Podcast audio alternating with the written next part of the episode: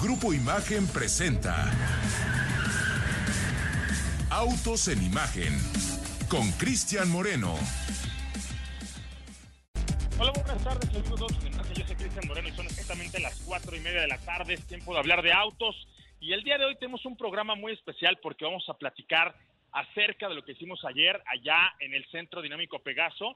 Nos fuimos el equipo completo, inclusive el señor Héctor Ruesga, que ya saben que a veces su apretada agenda no le permite convivir con nosotros. Ayer nos acompañó a probar este nuevo auto de la firma Omoda, una marca que recién se acaba de emancipar, se separó ya de las operaciones de Chirey y ahora camina como independiente. Una marca que ha tratado de hacer las cosas a su manera y creo que eso es muy válido cuando tienes elementos, cuando tienes valores, cuando tienes con qué demostrar pues que hay una oferta que te puede diferenciar del resto de las firmas que actualmente se encuentran en el mercado mexicano. Omoda presentó un vehículo muy particular, es la versión más, más irreverente, la más atrevida, la que tiene más carácter y esta particularmente hoy se identifica con las eh, letras GT. GT es un eh, lugar común cuando hablamos de esta actitud y en este caso específico llega la versión GT para este Omoda O5 que recientemente se acaba de presentar y de, y de esto es de lo que veremos el día de hoy. En un rato más, así es que si ustedes tienen alguna duda, pregunta, han estado eh, pensando en comprarse un sedán y a lo mejor esta actitud les viene bien, pregunten, nos vamos a eh, poner en contacto justo con el señor Pablo Alberto Monroy Castillo, quien ya se encuentra allá en Ciudad de Imagen, y el señor Ricardo Eduardo Portilla. Yo me encuentro en este instante aquí en el Aeropuerto Internacional de la Ciudad de México. Vine a ver si todavía estaba húmedo después de el chaparrón que les cayó antier ya veo todo muy seco y de eso les voy contando un ratito en lo que paso los filtros. Mi querido Ricardo Eduardo Portilla, ¿cómo te encuentras el día de hoy? Muy buenas tardes. ¿Qué pasa, mi querido Cristian? Muy buenas tardes. Sí, como bien mencionas, vamos a estar platicando de este Omoda O5 GT para todas aquellas personas que tengan la posibilidad. Métanse a nuestras redes sociales, en Instagram, Facebook, para que vean pues el look de este vehículo. Y Cris, pues no hay fecha que no se cumpla, ya lo habíamos platicado aquí en Autos en Imagen sobre el eh, sistema de transporte colectivo metro aquí en la Ciudad de México que va a dejar de utilizar los boletos, estos famositos, famosos boletitos que incluso pues para muchísima gente los utiliza y los colecciona, bueno, pues ya dejarán de ser aceptados por este medio de transporte. Y justamente las líneas 4 y 6 a partir del 2 de septiembre son las primeras líneas que los van a dejar de utilizar, eventualmente pues todas las demás se van a estar sumando a esta iniciativa, pero por lo pronto estas líneas que transportan a 80 mil personas por parte de la línea 4 y a 130 mil personas diariamente en la línea 6, pues van a tener que tomar sus precauciones. Platicamos más a detalle adelante. Fíjate que todo esto es parte de, como tú bien lo has dicho, una crónica eh, anunciada. Eh, desde hace ya varios meses aquí en este espacio, precisamente hablábamos acerca de lo que ocurriría con los boletos físicos que desde hace ya muchos años habían caracterizado al metro de la Ciudad de México. Inclusive por ahí Pablito decía que su papá, eh, entre muchas otras cosas que coleccionaba, también coleccionaba estos eh, boletos del metro, que espero yo, Pablo, que en un eh, determinado tiempo también lleguen a, ser objetos de, de colección con algún valor relevante más allá del emotivo, ¿no? No, y definitivamente, señor Moreno, así será. Hay ediciones muy interesantes. Eh, de hecho, eh, hubo varios boletos, ¿no? Que, nos recuerdan a personajes célebres, tanto nacionales como internacionales, y por ahí son los que tienen un, ya hoy en día, un bastante valor agregado. Eso, eso es correcto. En su momento yo lo recuerdo bien. Me tocó, por ejemplo, utilizar boletos en color rosa. Me, tocó utilizar también algún abono en color azul. Este con un material un poquito más resistente, los clásicos blancos, y de ahí sí tengo un par a lo mejor de ediciones especiales, no sé si mal recuerdo, pero tendría que haber sido Octavio Paz el que aparecía en ese boleto blanco, eh, y es hasta, hasta lo que yo recuerdo, pero si ustedes nos están escuchando acá en la Ciudad de México o en algún momento nos escuchan fuera de la Ciudad de México, pero utilizaron alguno de estos boletos, mándenos un mensajito allí en arroba autos en imagen las eh, en X, esta red social antes Twitter, estaremos retomando esta comunicación y platicando acerca de esta, esta historia y esta nota, mi querido Ricardo Eduardo. Yo te había guardado un boleto de edición especial, mi querido Cris, pero tuve que utilizarlo porque Héctor Ruesga no me quiso llevar a mi domicilio un día. Perfecto. Pues eh, qué lástima, ¿no? Me hubiera encantado tenerlos. Eh, ¿Qué más, mi querido Ricardo? Más información para el día de hoy.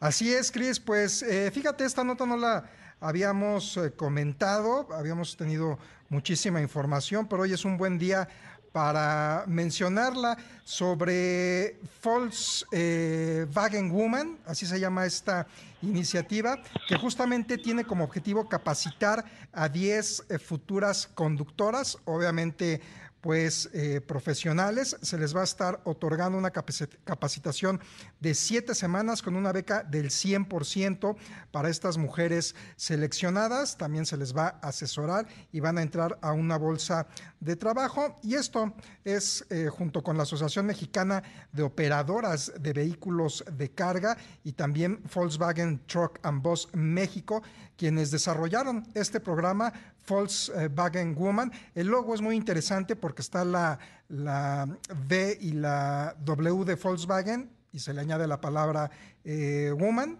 Y este proyecto, pues, como te mencionaba, busca capacitar a mujeres para ofrecerles eh, una fuente de empleo, pero también pues para satisfacer la alta demanda y la carencia que hay actualmente de eh, operadores profesionales del transporte público pesado. Lo que quieren es pues seguir generando proyectos que representen pues un semillero para contrarrestar este, este déficit que te menciono y también se busca generar espacios para las mujeres en un medio que usualmente solía ser predominantemente ocupado por hombres.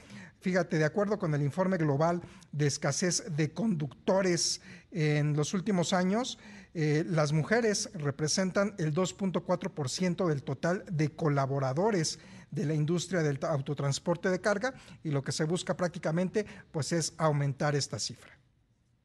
Ahora, fíjate que esto es importante, Ricardo, porque desde hace ya varios meses eh, hemos estado compartiendo, hemos estado comunicando que hay una escasez significativa de operadores y el que hoy puedan capacitar también a mujeres nos, eh, nos trae con, con, esta premisa también una serie de valores que son característicos de, de las mujeres, son, son personas responsables.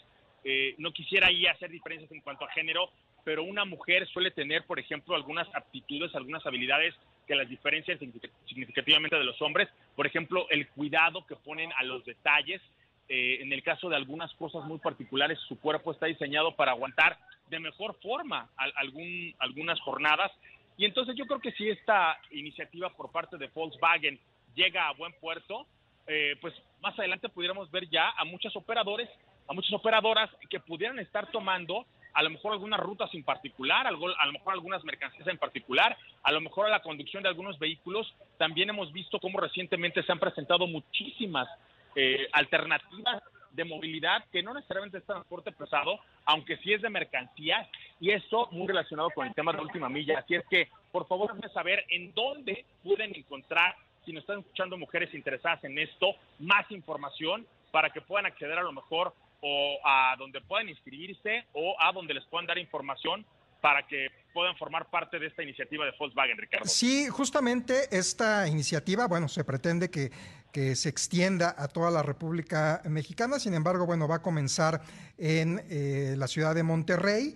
Eh, sí hay algunos requisitos, vamos, prácticamente tener una edad mínima de 21 años, escolaridad mínima de primaria y bueno, también saber conducir vehículos de transmisión manual, además de contar con una eh, licencia vigente de automovilista. Y las interesadas pueden llamar al 81 10 30 99 43. De todas maneras, lo vamos a estar ahorita posteando en redes sociales para que tengan ahí los datos más a la mano. Definitivamente. Oye, yo quiero contarte algo que desde hace ya algunos días hemos estado mencionando aquí en este espacio, y es que hay que ir a conocer el nuevo BMW Serie 3 híbrido conectable. Para las personas que nos han estado siguiendo recientemente, hemos estado hablando mucho acerca de las diferencias, por ejemplo, entre un híbrido y un híbrido enchufable. Este nuevo BMW del que les estoy hablando, el Serie 3, es un híbrido conectable que además te permite tener obviamente las virtudes de lo que hoy conocemos como un motor de combustión interna y al mismo tiempo poder manejar un auto que también puede ser impulsado únicamente por el motor eléctrico. Esto evidentemente es parte de la premisa y además ahora, en este mes, cuentas eh, con mensualidades desde 12.999 pesos en un plazo de 36 meses y obviamente te incluye este wallbox, este cargador de pared incluido que si ustedes no saben cómo funciona, pues pueden entrar ahí al canal de YouTube en donde explicamos claramente las diferencias entre cada uno de los cargadores y cómo funciona este cargador que durante este mes se está incluyendo BMW con la compra de este Serie 3 híbrido conectable. Descubre el marcado dinamismo de la conducción con el gran confort de BMW. Autos en imagen. con Cristian Moreno.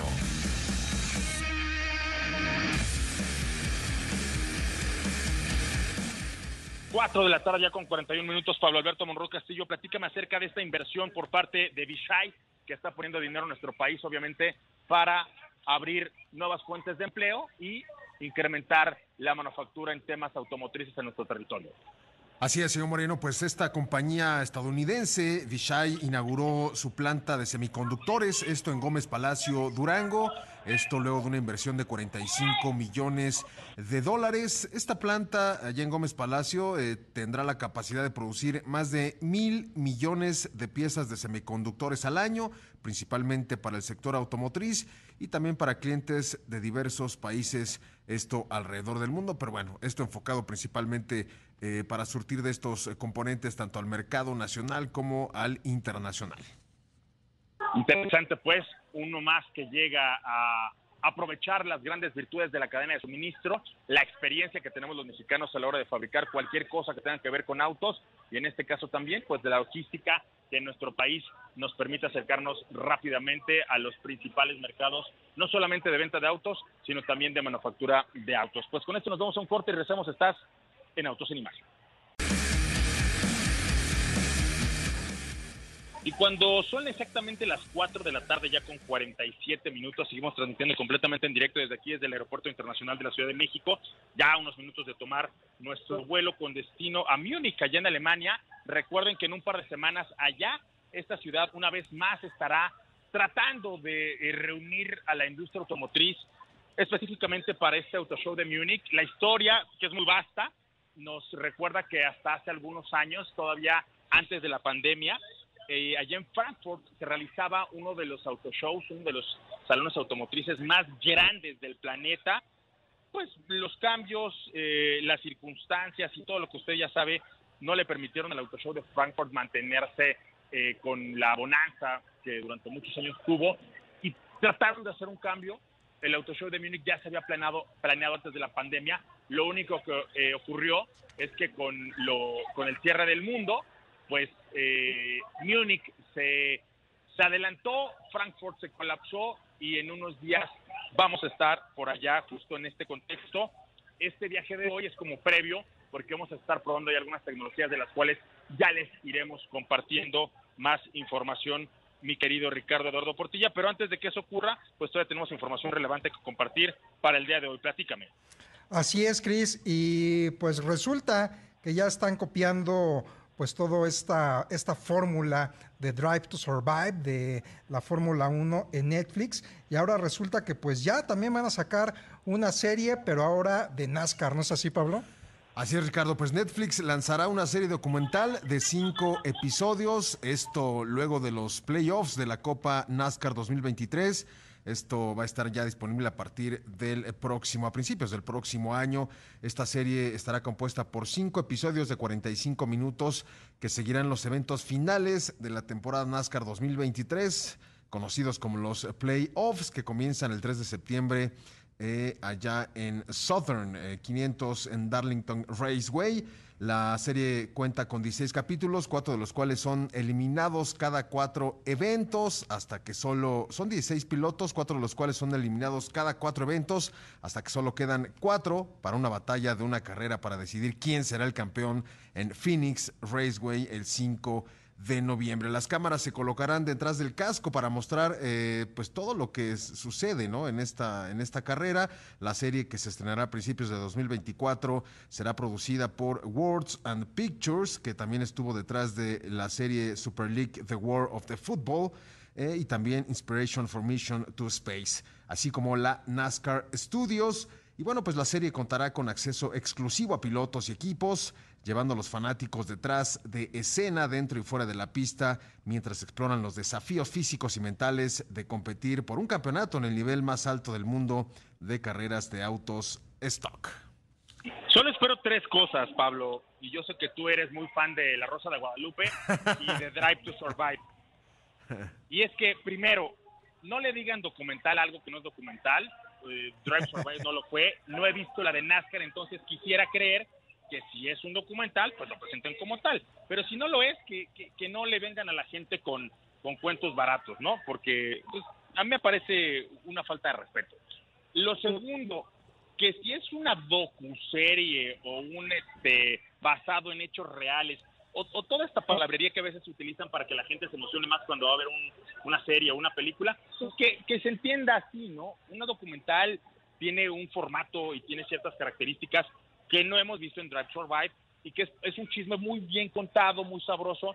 Pero vayamos al siguiente punto. ¿Para qué sirven este tipo de, eh, de documentos, este tipo de, de, series, este tipo de producciones? Pues, de, de, chismes, ¿no? Pues sirven para que la gente que no le entiende absolutamente nada a ciertas disciplinas del deporte, pues le entienda, se sienta más cercano, se sienta como más en el ajo, se pueda meter a cosas que de otra forma ni en drogas podrían ver, ¿no? ¿A qué me refiero con esto? Cuando yo le decía a la gente, oigan, párense a ver a la una de la mañana, dos de la mañana, eh, la actividad del Gran Premio de Australia, me decían, no, estás loco, Cristian, ¿yo por qué voy a hacer eso? O sea, no se me antoja. Ahora que ya todo el mundo siente que es brother de este, del señor eh, Daniel Richardo, pues así se paran y, lo ven en su, en su casa, con su gente, con la familia. Bueno, creo yo que todo este fenómeno eh, fue algo que ya eh, Liberty Media comprobó que funciona y ahora muchos otros seriales intentarán hacer sus propios esfuerzos, específicamente ahora hablando del de NASCAR, ya tengo ganas de verlo para ver cómo les va a los gringos, que si algo saben hacer es vender sus campeonatos y no por nada ahí vemos los más exitosos del planeta como, como la NFL, como la NBA, eh, como muchos de los grandes campeonatos de deportes allá en los Estados Unidos, ¿no? La MLB que pues tienen cantidades de fans alrededor del mundo y vaya que saben venderse. Así es que vamos a ver cómo nos va con esto de NASCAR, Pablo. Así es, señor Marino, pues esto va a estar a principios del próximo año. Pues mira, mientras no metan a los pilotos a una misma casa, las 24 horas del día, pues todo está bien. Mira, algo, algo que sí te debo decir, este, Ricardo, si un campeonato ha sabido venderse con el paso del tiempo, ese, ese ha sido NASCAR. Muy por encima de la Fórmula 1, muy por encima de muchos otros campeonatos y vaya que ahora pues esto va a ser como la cereza del pastel. Pero bueno, hablamos eh, de eso cuando ya lo hayamos visto, por el momento solamente anunciarlo. También quiero preguntarte, mi querido eh, Pablo Alberto Monroy Castillo, mi querido Ricardo Dordo Portilla, ya llegó información de que ahora va a llegar la Bronco, no la Bronco Sport, diferenciar esto, la Bronco en esta versión Heritage, que definitivamente pues trata una vez más como de exprimirnos el corazón, retomar todo lo que bien habían hecho en, la, en las eh, ya ediciones de Bronco Sport, pero ahora en el tamaño huge y llega ya a nuestro país. Platíquenme de esto, platíquenme de esto, por favor. Así es, señor Moreno. Pues Ford ya dio a conocer que esta Bronco eh, Heritage, Heritage Limited de dos puertas llega a nuestro territorio. Un modelo que combina este diseño clásico eh, pues obviamente con la tecnología que ofrece este, esta Bronco eh, de reciente ejecución, de reciente generación. Estos modelos, eh, digamos, dentro de los detalles que ofrecen eh, con este acabado Heritage y que nos regresan por ahí de la época de los finales de los 60, justamente cuando nació este modelo y fue lanzado en el mercado de Estados Unidos, pues encontramos el nombre de Bronco en letras rojas que están en la parrilla, los estribos de protección con escalón y los asientos forrados en vinilo y, e insertos en piel perforada con este patrón eh, de un diseño muy particular que se inspiran obviamente en modelos de generaciones anteriores. Eh, eso, eso por el lado estético. También cuenta con estos rines de 17 pulgadas, con este diseño que eh, el, puro diseño nos, remite a los, a los rines de acero de las primeras generaciones de, de, la Bronco, pero en este caso son de 17 pulgadas, son de aluminio forjado y tienen esta combinación entre negro y blanco que le da obviamente todo este aspecto mucho más eh, retro. Y bueno, ¿qué encontramos bajo el cofre de esta, de esta Bronco Heritage Limited? El motor EcoBoost de 2.7 litros, transmisión automática de 10 velocidades, 330 caballos de fuerza, 415 libras pie torque eh, y obviamente estos siete modos de manejo, este programa conocido como el GOAT, eh, por sus siglas en inglés, y ofrece normal, eco, sport, lluvia, lodo, eh, rock, crawl y baja eh, con el modo también arena. también encontramos este color muy específico, ¿no? Este azul claro que, Ford lo denomina como azul leyenda, único de la familia Heritage de la Bronco. Y también, bueno, encontramos la tecnología que ya eh, eh, sabíamos o que ya equipaba eh, la Bronco de actual generación, ¿no? Esta pantalla 12 pulgadas, Sync 4, Sync 4 compatible con Apple CarPlay y Android Auto, cargador inalámbrico y todo esto con un ambiente con molduras también Heritage que, que, le dan un toque muy muy retro. Y bueno, pues esta camioneta va a estar, ya está disponible en México con un precio de 1.827.700 pesos. Va a ser vendida a través de una preventa y aquí atención porque van a llegar solamente algunas unidades. Son unidades limitadas a nuestro territorio. No se especifica cuántas, pero eh, seguramente no serán muchas. Pues bueno, todo esto ya lo habíamos visto en Bronco Sport. Ahora copy-paste y lo tienen en el tamaño de la Bronco grandota. Y les quiero contar que muy pronto conducirá, muy pronto conducirá hacia el futuro, descubriendo todas tus facetas con el nuevo o5 GT. Sus asientos tipo cubo, tecnología de última generación, seguridad garantizada y diseño sport serán la motivación perfecta para hacer eso que tanto deseaste. El nuevo O5 GT es una invitación del futuro a experimentar la dualidad en todos tus trayectos y abrazar la evolución a cada kilómetro. Y ahora podrás experimentar O5 GT antes que nadie en nuestro evento de lanzamiento del próximo 26 de agosto en Centro Dinámico Pegaso donde podrás conducir el nuevo modelo y disfrutar de actividades hechas para romper tus paradigmas. El evento está abierto al público para que puedan conocer y manejar los nuevos autos de Omoda. Consulta más información y regístrate al evento en www.omoda.mx. Por tres años más, Jack Motors México refrendó su unión con el Club de Fútbol Pachuca como su patrocinador oficial y con ello el respaldo a los Tuzos. Así lo anunció en rueda de prensa en el Estadio Hidalgo Armando Martínez, presidente del Club Pachuca. Hoy nos enorgullece anunciar esta ampliación de sociedad de patrocinio entre Jack Motors y Club Pachuca.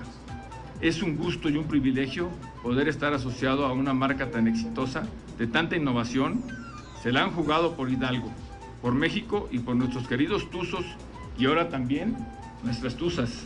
Con esta alianza, Jack México espera que como patrocinador oficial de los Tuzos, sean los jugadores y jugadoras del Pachuca quienes puedan vivir la experiencia directamente con sus autos.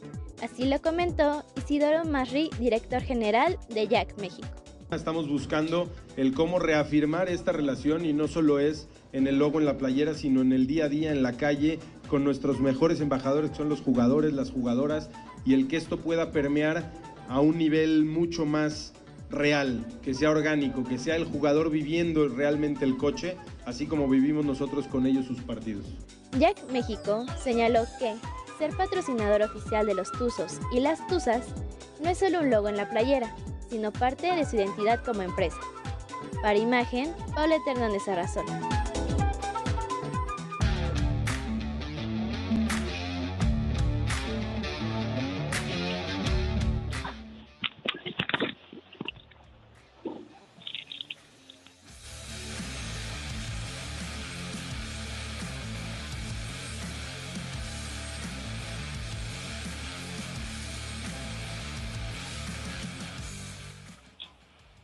Estamos de regreso y seguimos transmitiendo completamente en directo. Y ahora vamos a hablar de un tema bien interesante, mi querido Pablo Alberto Monroy Castillo. El día de ayer justo nos fuimos allá al contexto del Centro Dinámico Pegaso. Antes de irnos al corte hablábamos acerca del evento que tendrá esta firma para el día 26, en donde replicarán lo que hicimos nosotros y lo que el día de ayer, pues nos llamó la atención de este vehículo. A mí la verdad es que eh, de pronto cuando un auto está tan enfocado en el confort, cuando un auto tiene tantos gadgets de seguridad, cuando un auto parece que lo ha hecho muy bien en una categoría, como lo habíamos visto con este Omoda O5, no en la versión GT, sino en la versión convencional, pues a lo mejor eh, te parecería que llevarlo al extremo o llevarlo a una actitud pues más irreverente, pues no les iba a salir tan bien. Sin embargo, ayer pudimos ver cómo esta marca decidió combinar lo que ya le conocíamos al O5 y ahora ponerle un poquito más de, chilito, más de picante, más, más de actitud. Eh, parece ser que lo metió al gimnasio, marcó musculatura, evidentemente hubo tecnología de por medio que están haciendo la diferencia. Vemos como, por ejemplo, una caja, eh, en el caso específico de la versión convencional, con los cambios, pues prácticamente de una, de una CBT, son muy distintos a los que tiene una caja de siete cambios de doble embrague. Eso es lo que tiene la versión GT. También vimos como un motor que parecería que en la ficha técnica no es tan distinto, un motor que apenas es 100 centímetros cúbicos más grande que el del Omoda O5, pues también le da una actitud diferente. Evidentemente hubo un retoque en el tema de la suspensión, hubo un retoque en el tema de la calibración de la respuesta del auto y también en el tema estético, que eso es lo más evidente. Pero en donde sí me llamó gratamente la atención la, entrevista que tuvimos ayer fue en la configuración, porque al final del día este vehículo no se va a convertir en un vehículo extremadamente caro. Es más, es prácticamente el mismo precio el que vamos a encontrar en la versión más equipada del O5 normal y en la versión de entrada del O5 GT, Pablo.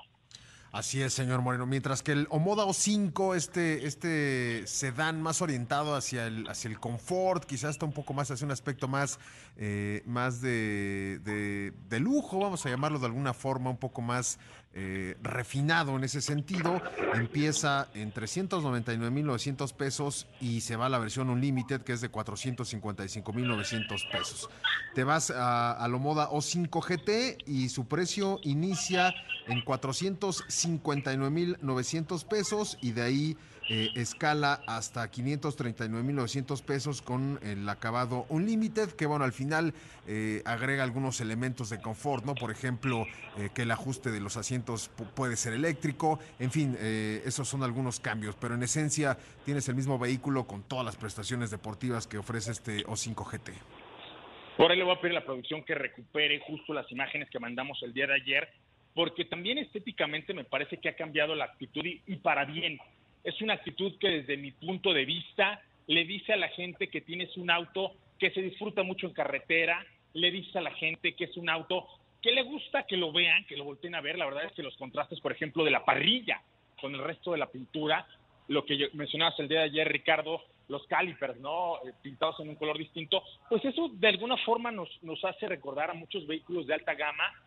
No, no quiero decir uno en específico, pero sí recuerdo gratamente que cuando vas por, una versión más deportiva, siempre vas a poner atención en estos detalles, ¿no? En la parrilla, en los calipers, y en todo eso que el día de ayer nos demostró en la pista este Omoda O5 GT.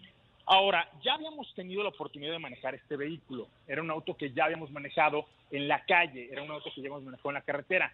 Lo que hicimos ayer fue, en un ambiente controlado, poder descubrir un auto que sí es capaz de desnudarse y no tenerle miedo a lo que te está enseñando Ricardo. Por favor, entre los dos y que estuvieron ayer un largo rato allá en el Centro Dinámico Pegaso, platíquenme qué es lo que la marca ha dispuesto en términos de pruebas para presumir su tecnología, Pablo.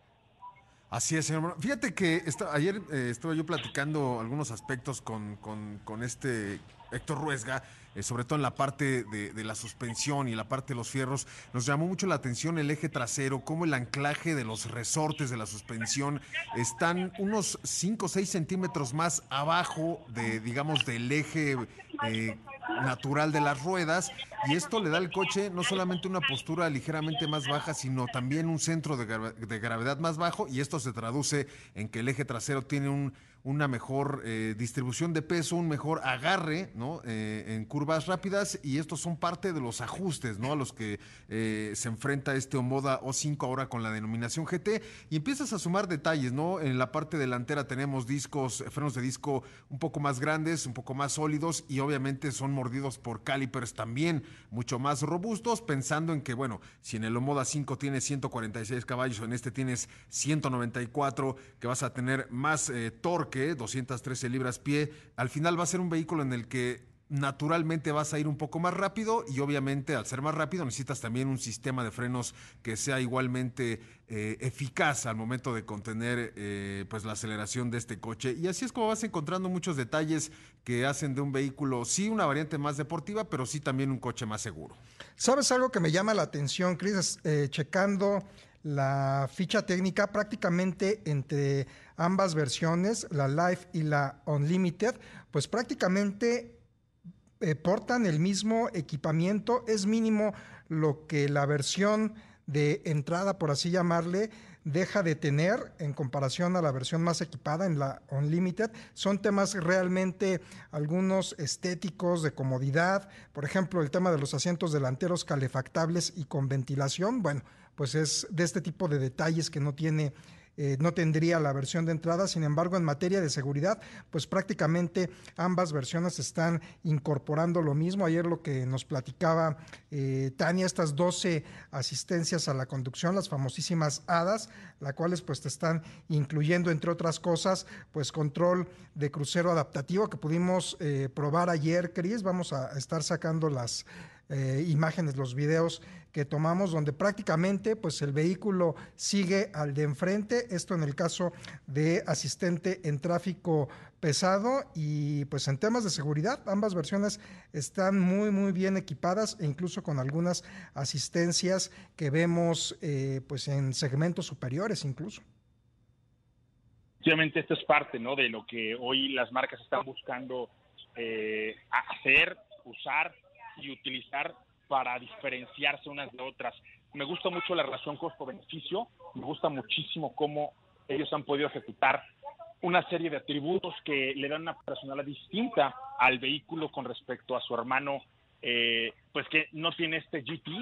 Y al día de hoy, pues también, y siempre lo he dicho así, ¿no? Eh, quien gana, quien definitivamente va a poder eh, tener más, es el, es el cliente eh, quien va a poder disfrutar de todo esto es el que va a tener más versiones para poder elegir y no solamente de moda, de todo de todo lo que hay actualmente en los sedanes. Los sedanes siguen siendo un segmento muy socorrido en nuestro territorio, siguen siendo un segmento al que le gusta a los mexicanos y hoy con estas dos versiones que ya tienen el Omoda que ya conocíamos y el Omoda GT, pues están teniendo dos más que van a hacer su lucha por ser eh, pues eh, los favoritos de, México. Habrá que ver en el futuro con qué otros atributos esta marca puede consolidarse. Hoy es una marca en crecimiento, hoy es una marca que se está identificando con, con el mercado mexicano y creo yo que estos pasos que está dando son pasos sólidos, creo yo que estos pasos que está dando son pasos que le van a venir bien a la gente, pues que a quién le va a gustar, a quién no le va a gustar, perdón, a quién no le va a gustar que un coche sea bonito,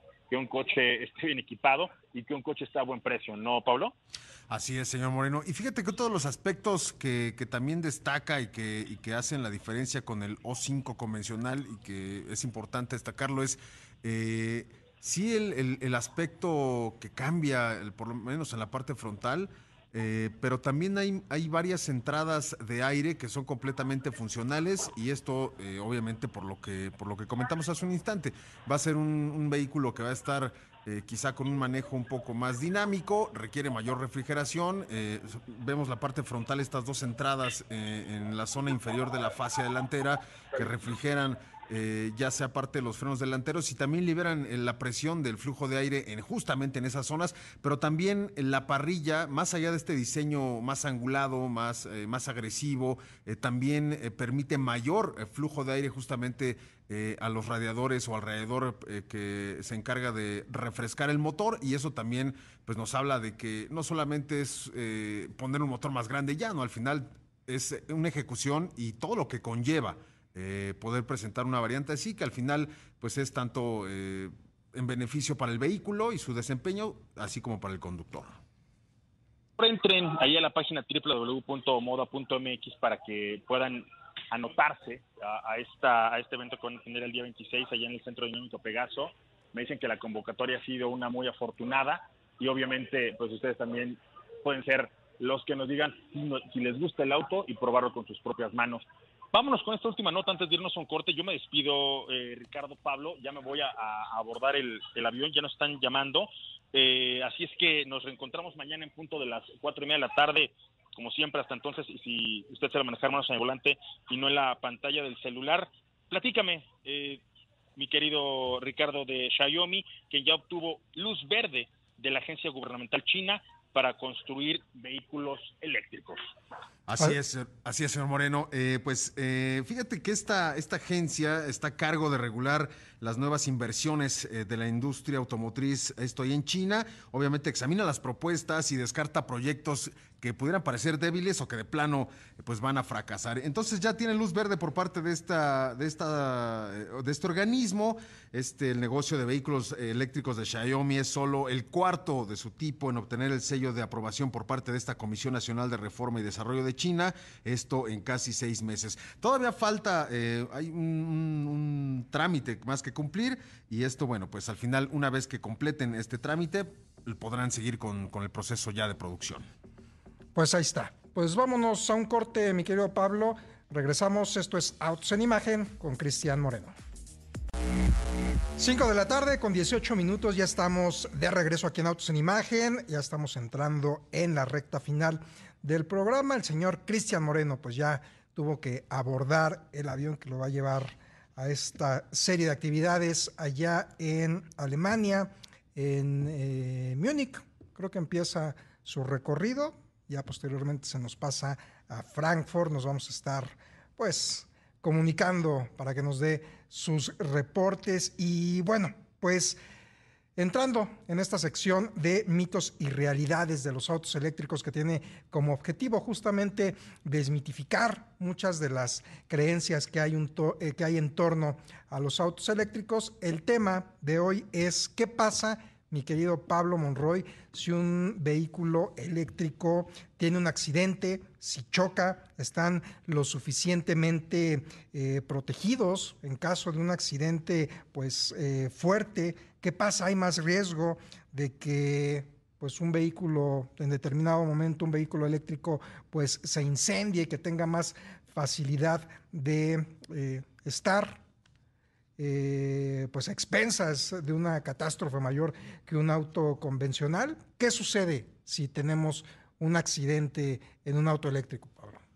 Así es, Ricardo. Bueno, pues de entrada los coches eléctricos pasan, y esto es muy importante, pasan las mismas pruebas de impacto que los coches de combustión interna que realizan instituciones, por ejemplo, como la Euro NCAP, ¿no? En otros casos, como la, la WIHS ahí en Estados Unidos.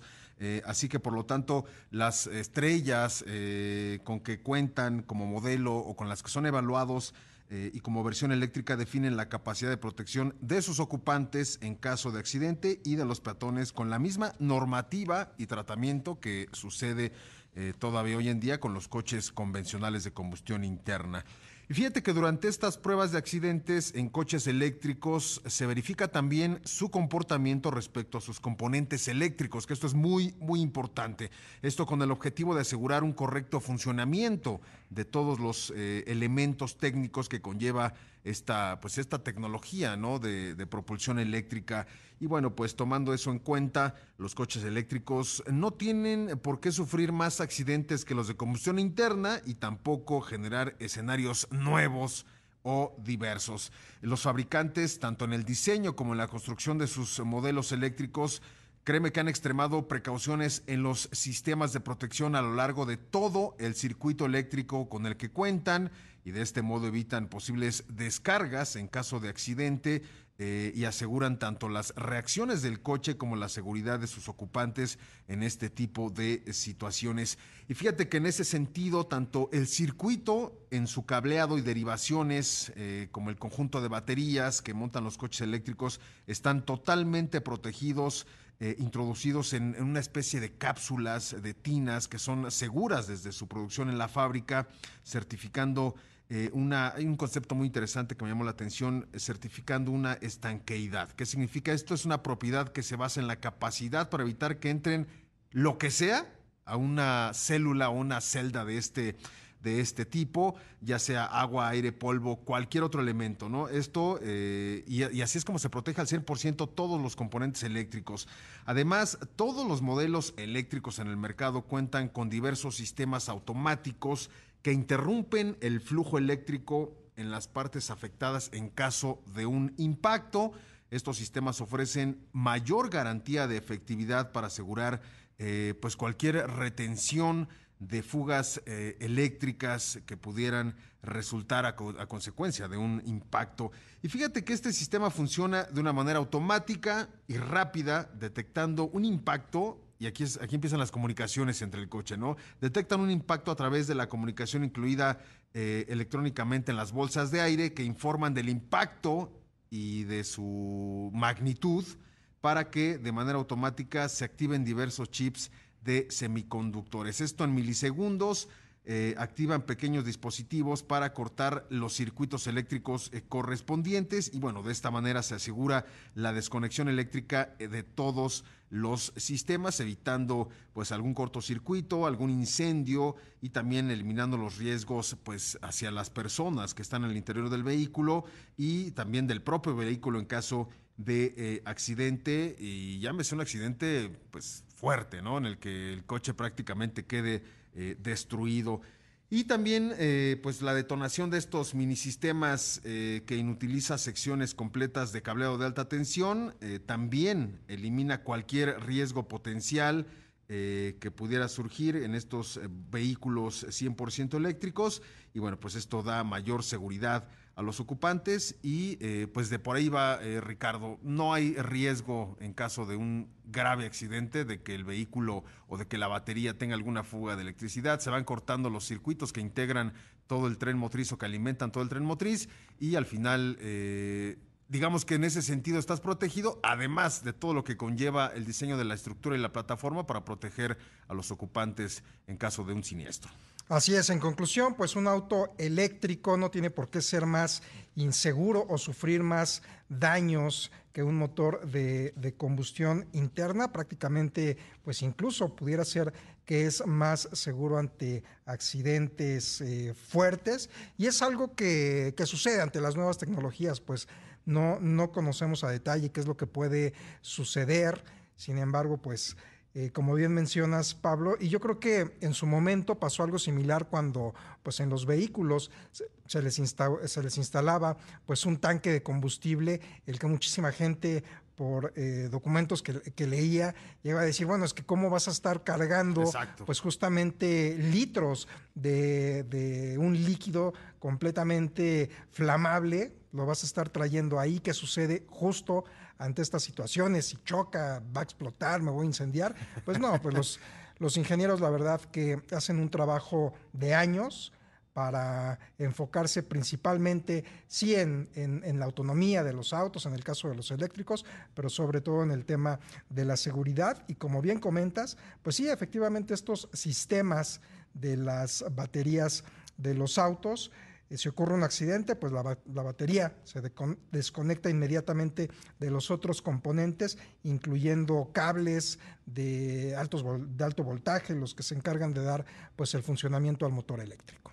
Así es, y, bueno, al final también haciendo esta analogía entre un tanque de combustible eh, y una batería, eh, hoy en día pues se dejaron de utilizar estos, estos componentes metálicos para la construcción de un tanque de combustible y hoy pues prácticamente están hechos de un, eh, de un polímero, de un plástico, que al final es más ligero, en algunos casos más resistente y eh, pues se puede trabajar o dar forma más fácil a este recipiente y de esta forma reducir los costos de producción también. Sí, realmente, digo, actualmente con los autos de, de combustión interna, que usan eh, gasolina, pues solemos tener miedo por todo lo que vemos en las películas, en las series. De repente un auto se, se voltea y pues inmediatamente eh, prácticamente explota de una manera espectacular. La verdad que pues eh, sí se puede llegar a dar el caso, pero es, mínimo. Y en el caso de los autos eléctricos, pues la verdad que se invierten cantidades eh, demenciales de dinero, de horas de investigación, pues justamente para dar la mayor seguridad posible a todos los tripulantes del auto. Así es, Ricardo, pues. Pues bueno, interesante. ya eh, vámonos, mi querido Pablo. Toda esta información la pueden encontrar en nuestras redes sociales y también, pues, te has encargado de hacer una investigación muy exhaustiva al respecto en el suplemento Atracción 360 y en eh, atracción360.com. Pues vámonos, nos escuchamos y vemos el día de mañana. Muchas gracias por el favor de su atención. Pablo. Excelente miércoles para todos. Vámonos, nos escuchamos el día de mañana. Continúe usted con la programación de Imagen Radio. A continuación, negocios en imagen. Hasta mañana. Grupo Imagen presentó Autos en Imagen con Cristian Moreno.